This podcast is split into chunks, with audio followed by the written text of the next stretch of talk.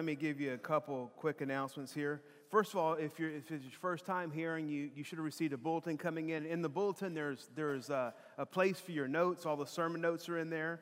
And there's also a connection card. We would love to find out about you if it's your first time here. Or if you have a prayer request, if anyone has a prayer request, you can fill out that connection card and drop it in the offering box in the foyer, and we'll have people praying for you this week. And I know after service, we're going to have an Easter egg hunt right on this side of the building for all the kids, and we're going to give away some bikes. And so, uh, I, I, don't know if it was last year or the year before, maybe two years ago, uh, one family, we have eight bikes for every age group. In one family, uh, they're, they're, they're, they had kids in every age group, and their kids won all the bikes. So, Merry Christmas, amen. Merry Christmas. So, anyway, but. Um, Many will have an Easter egg hunt right following the service. So after we dismiss, you can just go get your kids and go right out here, and, uh, and they'll be waiting for you out there. And if you didn't bring an Easter basket, that's okay. We have some extra ones. We have some extra ones for you. So let's, let's look at the Easter story this morning from Matthew chapter 28, verse 1 through 10. And I want to talk to you. I'm not going to talk to you long today, but I believe what I, what I say is, is going to be very important, one of the most important uh, stories in the Bible. Matthew 28, verse 1 through 10. It says, After the Sabbath, at dawn on the first day of the week, Mary Magdalene and the other Mary went to, the, went to look at the tomb, and there was a violent earthquake, for an angel of the Lord came down from heaven and was going to the tomb, rolled back the stone, and sat on it. His appearance was like lightning, and his clothes were white as snow. The guards were so afraid of him that they shook and became like dead men. The angel said to the woman, do not be afraid, for I, for I know that you are looking for Jesus who is crucified. He is not here, he has risen just as he said. Come and see the place where he lay, then go quickly and tell his disciples that he is risen from the dead and is going ahead of you into Galilee. There you will see him. Now I have told you. So the women hurried away from the tomb, afraid yet filled with joy, and ran to tell his disciples. And suddenly Jesus met them. Greetings, he said. They came to him, clasped his feet, and worshiped him. Then Jesus said to them, Do not be afraid. Go and tell my brothers to go to Galilee. There you will see me. And also, one of my favorite accounts is in Corinthians 15, verse 3 through 8.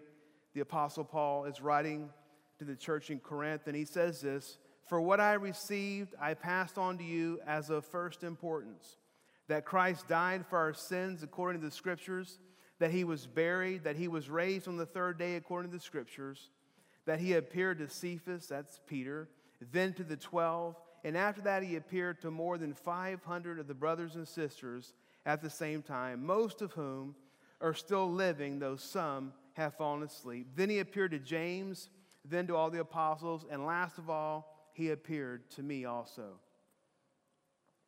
You know, it, it, it's, it's very interesting, but so many, so many people, sometimes they, historians and so forth, they act like, uh, you know, that, the Bible's a fabrication, that there's no historical evidence for the Bible.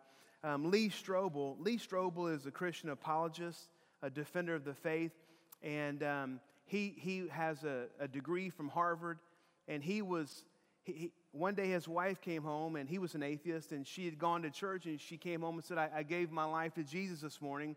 And he was so disappointed and he was so upset with her that he said, I'm just going to go on a mission to disprove this whole Christianity garbage and the Bible.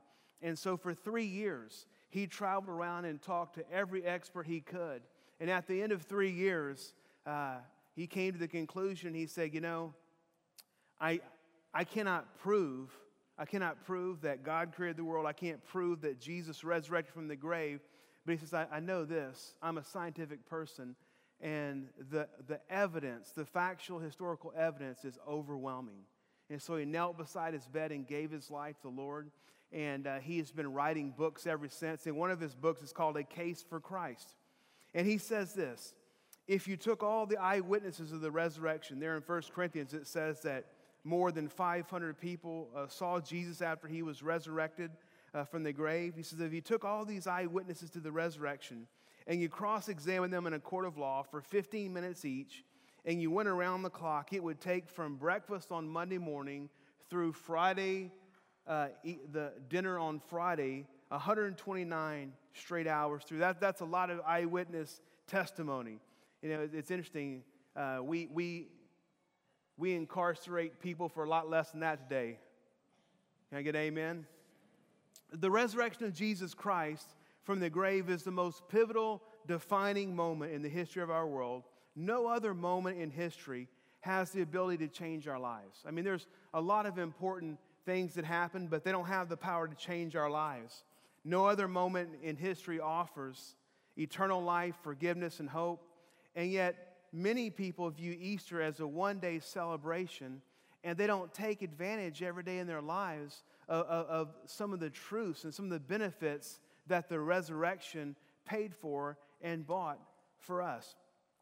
I was, I'm, I'm a history buff. I love to read history. The problem is, the, old, the older I get, I read something, I forget it, and I go back and read it again, you know?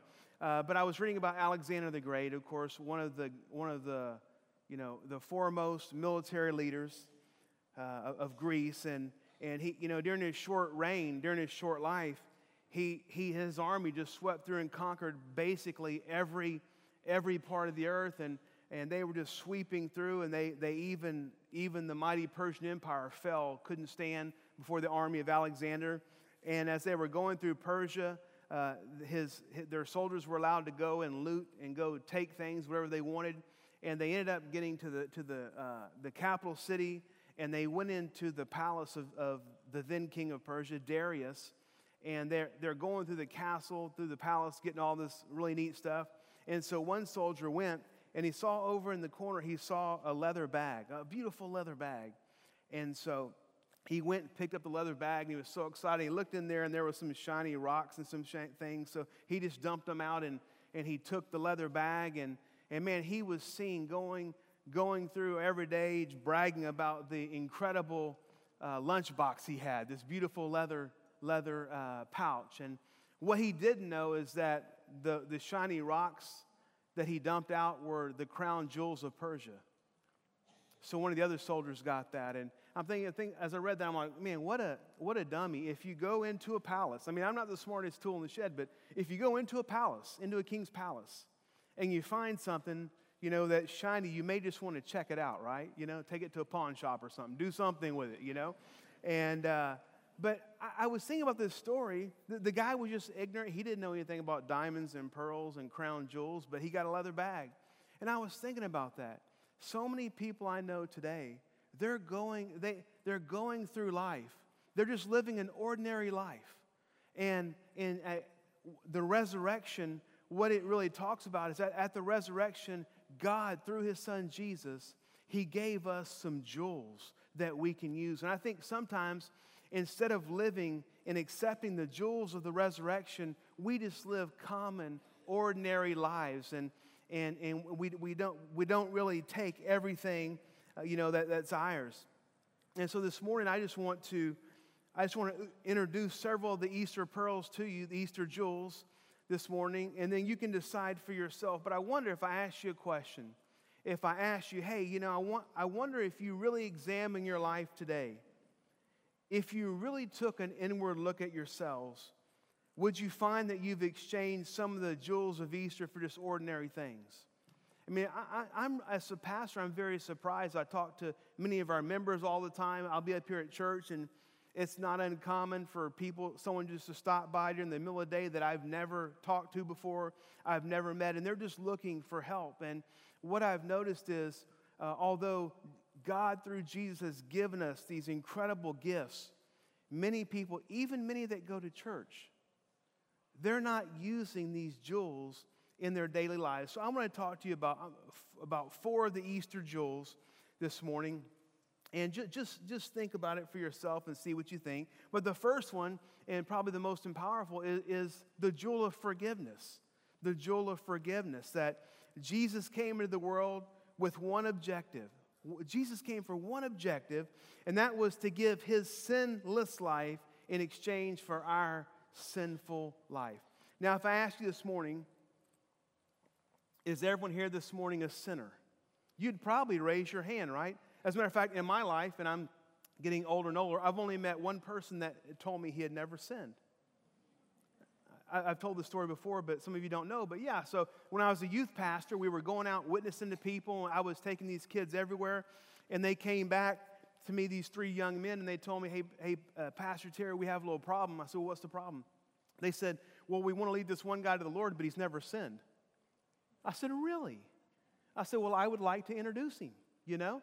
I introduced me to him. I'd like to meet him. And, and I told these guys, I'm like, well, did you have him walk on water? I mean, did you do, get him to do something? I mean, if he's never sinned before. And so I met this young man, and he was about 21 years old, and, and he told me, I, I said, so hey, you know, maybe there's a misunderstanding. Some of my guys here, they told me that you've never sinned. He said, yeah, that's true. That's true, Terry. I've, I've, I've, I've never sinned. So I'm thinking this will be pretty quick. Uh, I said, so, you know, when you were growing up, you never disobeyed your parents. You never talked back to your parents. You were never dishonest with your parents. Oh, no, I would never do that. So he's a 21 year old guy, so I'm just going to go to line number two. I'm like, so you're, you know, you're on college campus. You've never looked at a, at a, at a young lady lustfully. You've never fornicated. Oh, no, I would, I would never do that, you know, never do that. So I'm going through like I'm line one, line two. I'm down to like line number seven now, and it's not looking good to convince this guy that he's a sinner. And so finally I said, hey, you seem pretty proud of the fact you've never sinned. And he beat the table. He said, very proud, very proud. I said, well, you know, pride is a sin. You catch me in my very first sin. That's what he told me. And I said, Well, now that you're a sinner, you need a Savior, you know? And let's, let's go from there. But think about this 1 John 1 9, it says this if we confess our sins, He, that's Jesus, He's faithful and just and will forgive us our sins and purify us from all unrighteousness. Psalms 103, verse 12, it says this As far as the east is from the west, so far has God removed our transgressions. And so, if you could just get a continuum that just went on forever, east and west, if you ever got to the end, that's how far He removes our transgressions from us. But you know, one of the big problems is many, the, the problem is never with, with God forgiving us. The problem, there's two problems with forgiveness. And the first one is that we have a hard time forgiving ourselves we just beat ourselves up and we just think that we're not, we don't deserve to be forgiven. And you know, what the thing is, is if you live with unforgiveness, if you live with guilt in your life, it affects your health, it affects all of your relationships, it affects your, it affects everything in your life. I'll tell you a sad story. One day, many years ago, I, I was brought to see this lady, and this lady was on her deathbed. She was in hospice, and she, she was just eaten up with cancer and she was young. She was very young, like 33, 34 years old. And so, but when I walk in the room, I could just tell there was something more than just the cancer. Like I could tell she didn't want to live. Like she didn't, she didn't want to live. She was ready to die. And, and so I was talking with her and praying with her. And when I left, her husband came out and told me the story. He said, Yeah, about, about five years ago, she went to pick our daughter up for school, after school, and she was coming home, and there, there was a bus, a school bus, parked on the side of the road. And you know how sometimes if a bus is early or something, they'll just park on the side of the road and wait? It didn't have any lights on, no flashers on. So she just went around it, and about the time she came around the bus, a little six year old girl came running out and she hit her and killed her. And I mean, it's just terrible. But she, she, she never she never could forgive herself for that. And then that, that's a terrible, that's a terrible thing and uh, nothing to make light of. But she, I, I believe this. I believe that uh, she asked God to forgive her, but she couldn't forgive herself. And, and just the whole, that whole thing. And I, I wonder, I wonder if like, man, if she would have just allowed God to forgive her, if she would have just got that out.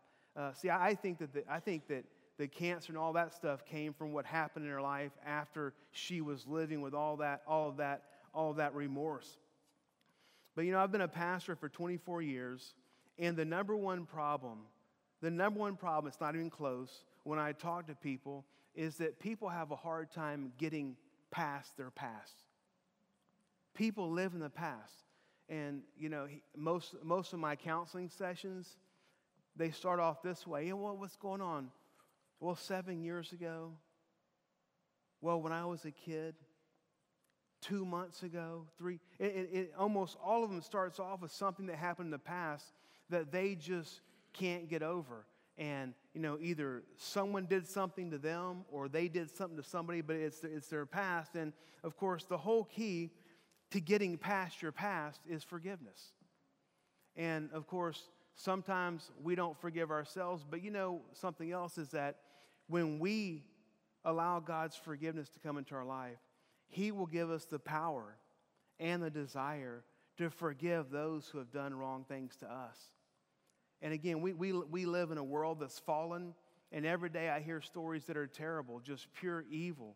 But there's not a, no question in my mind out here this morning. There's people in here that you've been verbally abused, you've been sexually abused, you've been physically abused, you, you've been emotionally abused, you've been lied to, you've been cheated, you've been rejected. I mean, there all the all those things that happen, you know, in life. And again, a big part of my testimony is, is that I, I got to a place in my life where I, I wasn't able to forgive some people. I was raised in church, and my dad was a pastor, and I had some things happen to me from people in my church, some of my dad's friends. And, uh, you know, I just allowed bitterness to come into my life, and I just allowed that to affect me. And uh, I went in the military, didn't have any interest in going to church for a few years. And one day, one day I was sitting alone and I wasn't even seeking for God to speak to me, but I had an encounter with God. And you know what he said? He's like, hey, Terry, how long are you going to let other people live your life? I'm like, well, ain't no one living my life. He's like, well, sure you are. And he named their names. Said, they did something to you six years ago, five years ago, they hurt you. You know, they're human the reason they hurt you is because they have problems. You do realize that when people do something, it's because they have problems. They have some demons that are chasing them. And you know, I, I said, you know, you're right. I'm mad and angry and upset. Don't want to have anything to do with church because of three people. That's not right. And man, I just forgave him right then. I just forget, Lord, I just forgive him. And man, the peace of God just filled my heart. I was a whole different person. My heart just got tender. And what I want to say to you is this is, is if you're mad and hold unforgiveness about something that someone has done to you years ago, you're, you're trapped in a box of unforgiveness, and that turns into bitterness. And what someone did to you, you're going to end up doing to other people, and it'll affect your relationships with, with your kids, with your spouse. And so I have a better solution. See, the first jewel of Easter is that we can receive God's forgiveness for anything we've done, and we can extend forgiveness to others. It doesn't matter if they deserve it, it doesn't matter if they ask for it. We just forgive them because Christ forgave us. And that's a tremendous jewel in our life. But the second jewel is this the jewel of peace. The jewel of peace. And of course, the opposite of peace is worry. Have you ever noticed well, first of all, let me ask you. I want to see how many honest people we have here today. How many professional warriors do we have here this morning? All right, now spouses, I want you to. Uh, there's some some this going on here. Yeah, you're. Well, I'm not a professional. I'm just mid amateur. You know. No, you're. But have you noticed that really Americans in America we have become just professional warriors. As a matter of fact, I was reading a doctor's report, a medical doctor, and he said half of all the sicknesses in our country half of all doctor's visits could be avoided if people weren't so stressed out and worried. But man, we just let worry consume us. And uh, if you let worry consume you, you start thinking about things that are, are you don't even know if they're going to happen. How many of you have been thinking about something, worrying about something? You look at the clock and like four hours have passed. You just lost four hours of your life worrying about something that may or may not ever come. If you look up the word worry in the dictionary, it means to have a divided mind. It means to have you have a mental tug of war going on, especially if you're a Christian, because if you're a Christian, you know that you shouldn't be worrying, you should give things to God. But you take it and you, it's like a mental tug of war. I'm to give it to God. No, he's too slow. I'll do it myself. You know, we're going, we're going, we're going back and forth. Matthew 6, verse 25 through, through 27 and 33 through 34, it says this Therefore, I tell you, do not worry about your life, what you will eat or drink, or about your body, what you will wear. Is not life more important than food, and the body more important than clothes? Look at the birds of the air. They do not sow or reap or store away in barns, and yet your heavenly Father feeds them. Are you not much more valuable than they? Who of you, by worrying, can add a single hour to his life?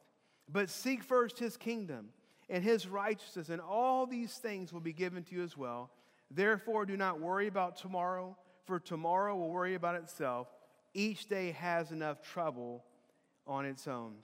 I was reading a, a research article, and they, they surveyed, they surveyed, they got a bunch of professional warriors, and they paid them like 15 bucks to take the survey, right? Thousands of people. And what they concluded was this 52% of the things that people worry about will never happen. So 52% we're worrying about things that they're never even going to happen, right? Then 10% of the things, or 30% of the things we worry about are in the past and can't be changed. Then 10% of the things we worry about are insignificant, like they don't even matter if they happen or not.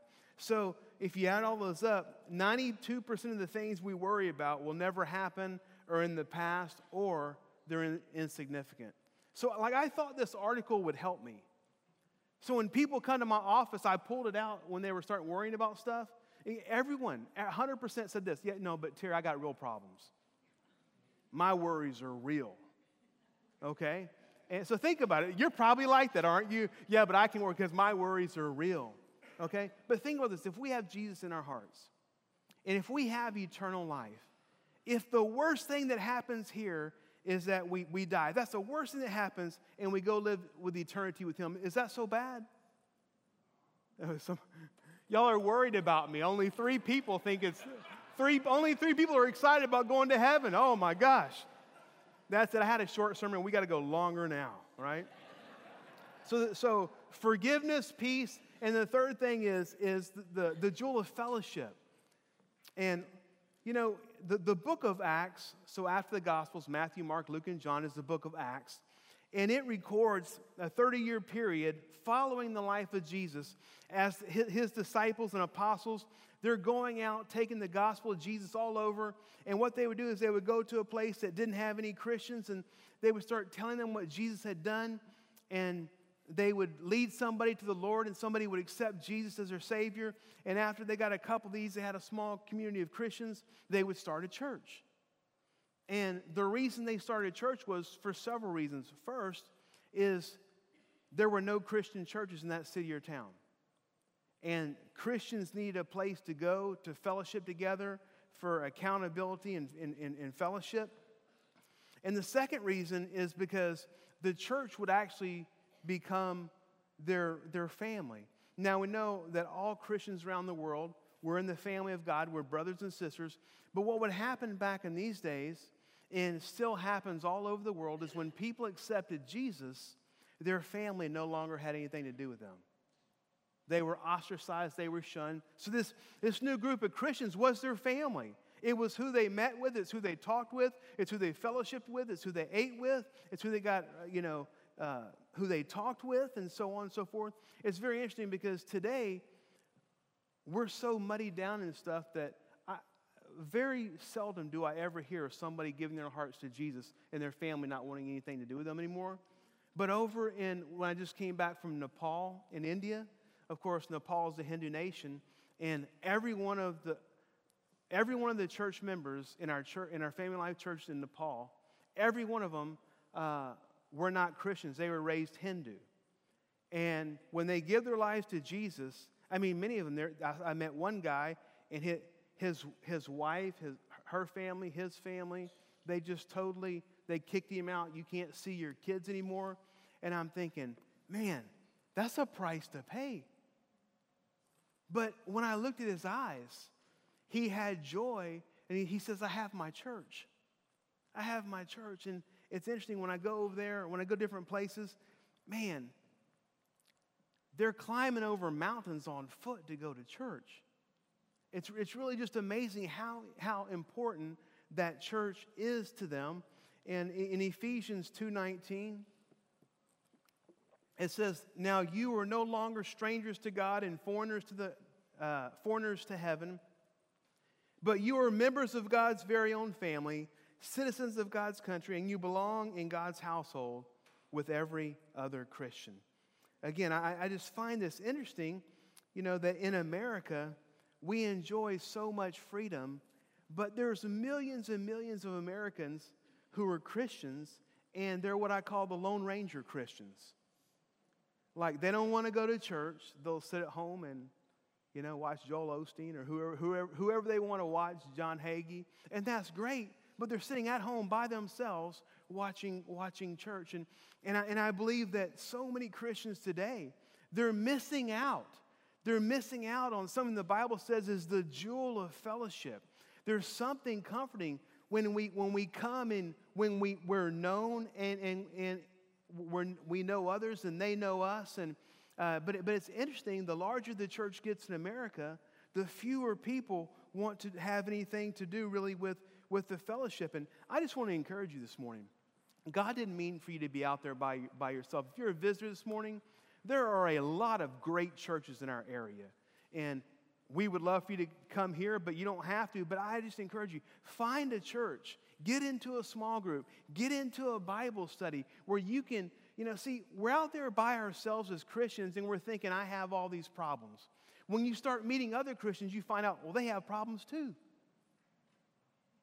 Uh, isn't it encouraging to find out someone else has other problems? One time, Trace and I, we were, we had a rough day with our kids. Our kids were really small. We had a rough day with our kids, so we went to some friend's house for dinner, and like their kids were terrible, terrible. And I got in the car and I told Tracy, I feel so encouraged. Like our kids are angels, you know? Like goodness gracious, look at that. But fellowship provides accountability See, see, a lot of times we want to sneak into church and we want to sneak out. We don't want anyone to know if we're there or not. But accountability is a powerful thing when someone can pick up a phone and say, Hey, I haven't seen you in like a long time. Are you okay? Uh, fellowship provides support and encouragement. Fellowship provides inspiration. It's just encouraging to be together with other believers. In the early church, they were reaping all the benefits of this. And I think sometimes we, we just haven't, and Christian in America, we haven't made fellowship a priority. And the, the thing is, is that the only people that are hurt, the only people you're hurting by not getting involved and getting to know people is yourself, right? Yourself and your family. Let's look at the last, the last jewel. The jewel of relationship. The jewel of relationship. And here's the thing this is the most important. Jesus came to restore our relationship with God and he never intended to be our religion. Jesus never intended to be our religion. He intended to make a way where you and I could have a personal relationship with He and God. And, you know, by destroying the barrier of sin, He opened the door for us to have a personal relationship with God. It's very interesting. If you go back to the very beginning of the Bible, the very first book in Genesis, and just reading the first several chapters, you realize that, man, God created the world. He created humanity in the form of Adam and Eve, and that God would come down in the garden in the cool of the day, in the evening, and He would walk and talk with Adam and Eve. There was a personal relationship, there was personal communication. And God didn't create us to be distant from us, He created us to have a personal relationship with Him. And of course, when Adam and Eve you know, chose to disobey God, it brought in the sin barrier, which broke our relationship with God. And so, all through, the, all through the, the Old Testament, you see people trying to have a relationship with God and having a relationship with God from a distance, but really only the high priest was able to go in to the Holy of Holies and, and see the glory of God and fellowship uh, with God personally. But when Jesus came, Jesus came to restore our relationship with God. And so today, you and I, we have the opportunity to have a growing, vibrant, personal relationship with God. What, a, what, a, what an opportunity to have a personal relationship, to be able to communicate with the creator of heaven and earth, with the person who created us. You know, if, if somebody created us, that means that they have wisdom and knowledge of what we need. And isn't it funny? So, all, some, we'll be calling our friends who we know that, you know, they don't have the wisdom we need, but we're calling them just to confide in them. You know? They're like three blind mice, right? And but but think about it. Wouldn't it be better if we built our relationship with God where we're talking with Him, we're taking time, spending time with Him, in that personal relationship with Him. And that is one of the jewels of Easter. So, the jewel of forgiveness, the jewel of peace, the jewel of fellowship, and the jewel of relationship with God. Would you just bow your heads with me this morning? I just, I just want to pray for you before we close this morning. You know, I wonder as I've, I've, as I've been talking, you know, I know that uh, hopefully this message in some way challenged you, challenged your thinking. And, you know, you, you could have been here this morning and you could have said, man, I realize that I have unforgiveness in my heart. I haven't forgiven myself for something. I haven't asked Jesus to forgive me. I, there's somebody who's done something to me and I'm harboring an offense and not forgiving them. Second thing, you may be here this morning, you, you just realize that if you were just totally honest, when you lay your head down at night, you don't have peace. You don't have the jewel of peace operating in your life. You're operating on the, on the other end of worry. You may be here this morning and uh, you may say, You know, Terry, I, I know that I've asked God to forgive me. I know that I have peace, but, but I'm kind of a loner. I've just, you know, I've never, I've never ever met anyone in church. I've never got involved at church. I've never been accountable with any other Christians. And I feel like that's what God's calling me to do. And then the last thing, and most importantly, is maybe you're here this morning and you say, you know, Terry, I just don't have a personal relationship with Him. And when you're talking about uh, having a personal relationship with Him, I, it's just even hard for me to fathom because I was raised in a religious setting where religion was something you did, it's not something that really impacted your life.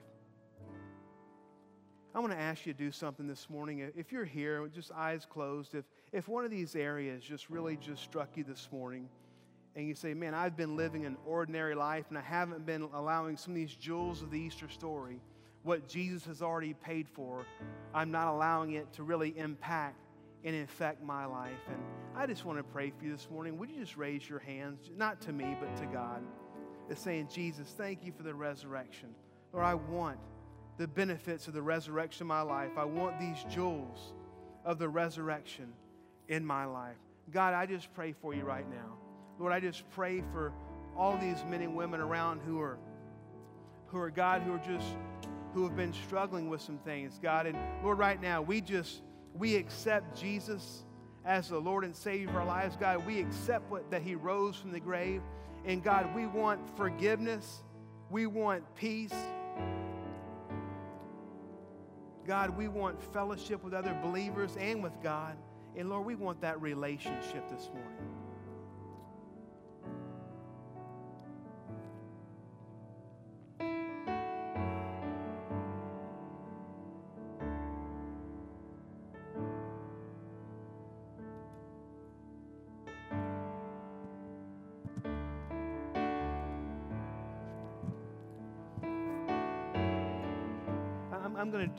Something this morning, and, and I'm doing it because I want to obey the Holy Spirit. And there, there's someone here this morning, maybe more, but there's someone here this morning that you have just been eaten up so much by unforgiveness that it's just made your life miserable. And I'm telling you, there's a spirit of forgiveness this morning. Jesus can help you with that if that's you, would you just would you just stand? No one's going to look at you. No one's going to look around. But I, I really believe there's someone here this morning who's just been eaten up by unforgiveness, and it's just, man, it's just touching your life. I see I see those two. Is there any more? Yeah, three. Don't be don't be scared. Today is a day of forgiveness for you. Today is a day of freedom in your life. If you if you stood up, would you just raise your hands with me? Just raise your hands with me and say, Dear Jesus, I need you to help me forgive. I'm sorry for harboring offense. I'm sorry for harboring just bitterness. I ask you to help me forgive today. God, help me to forgive. I release these people today. I release them in Jesus' name. I release them. And Father God, right now, I just pray for the Spirit of God to fill their lives, to fill their hearts, to bring forgiveness, to bring peace. God, I just pray that the weight of unforgiveness is being lifted. God, just the weight of unforgiveness is being lifted in Jesus' name. Thank you so much. Thank you so much for, for, for honoring the Lord. I one, more thing. One more thing. I'm going to, the last thing, I'm going to talk about the, just the relationship for, for a moment. You know, maybe you're here and, you know, maybe you've never really been interested in going to church or going to church long because you thought it was just something you do on Easter and Christmas. You didn't think it's anything that could affect your life. And, you know, you've, you've looked at church and God as a religion instead of a personal relationship. And I'm telling you, there's nothing more today that Jesus would like to do with, is just to have a personal relationship with you. If, if you've been living life and you say, Terry, I, I, I just haven't had a personal relationship with Jesus, and I, I want that this morning. I'm going to ask you to be bold. Would you just stand with me today? I, I know there's probably many in this room who say, man, I need Jesus. I need, I need a personal, intimate relationship with him this morning.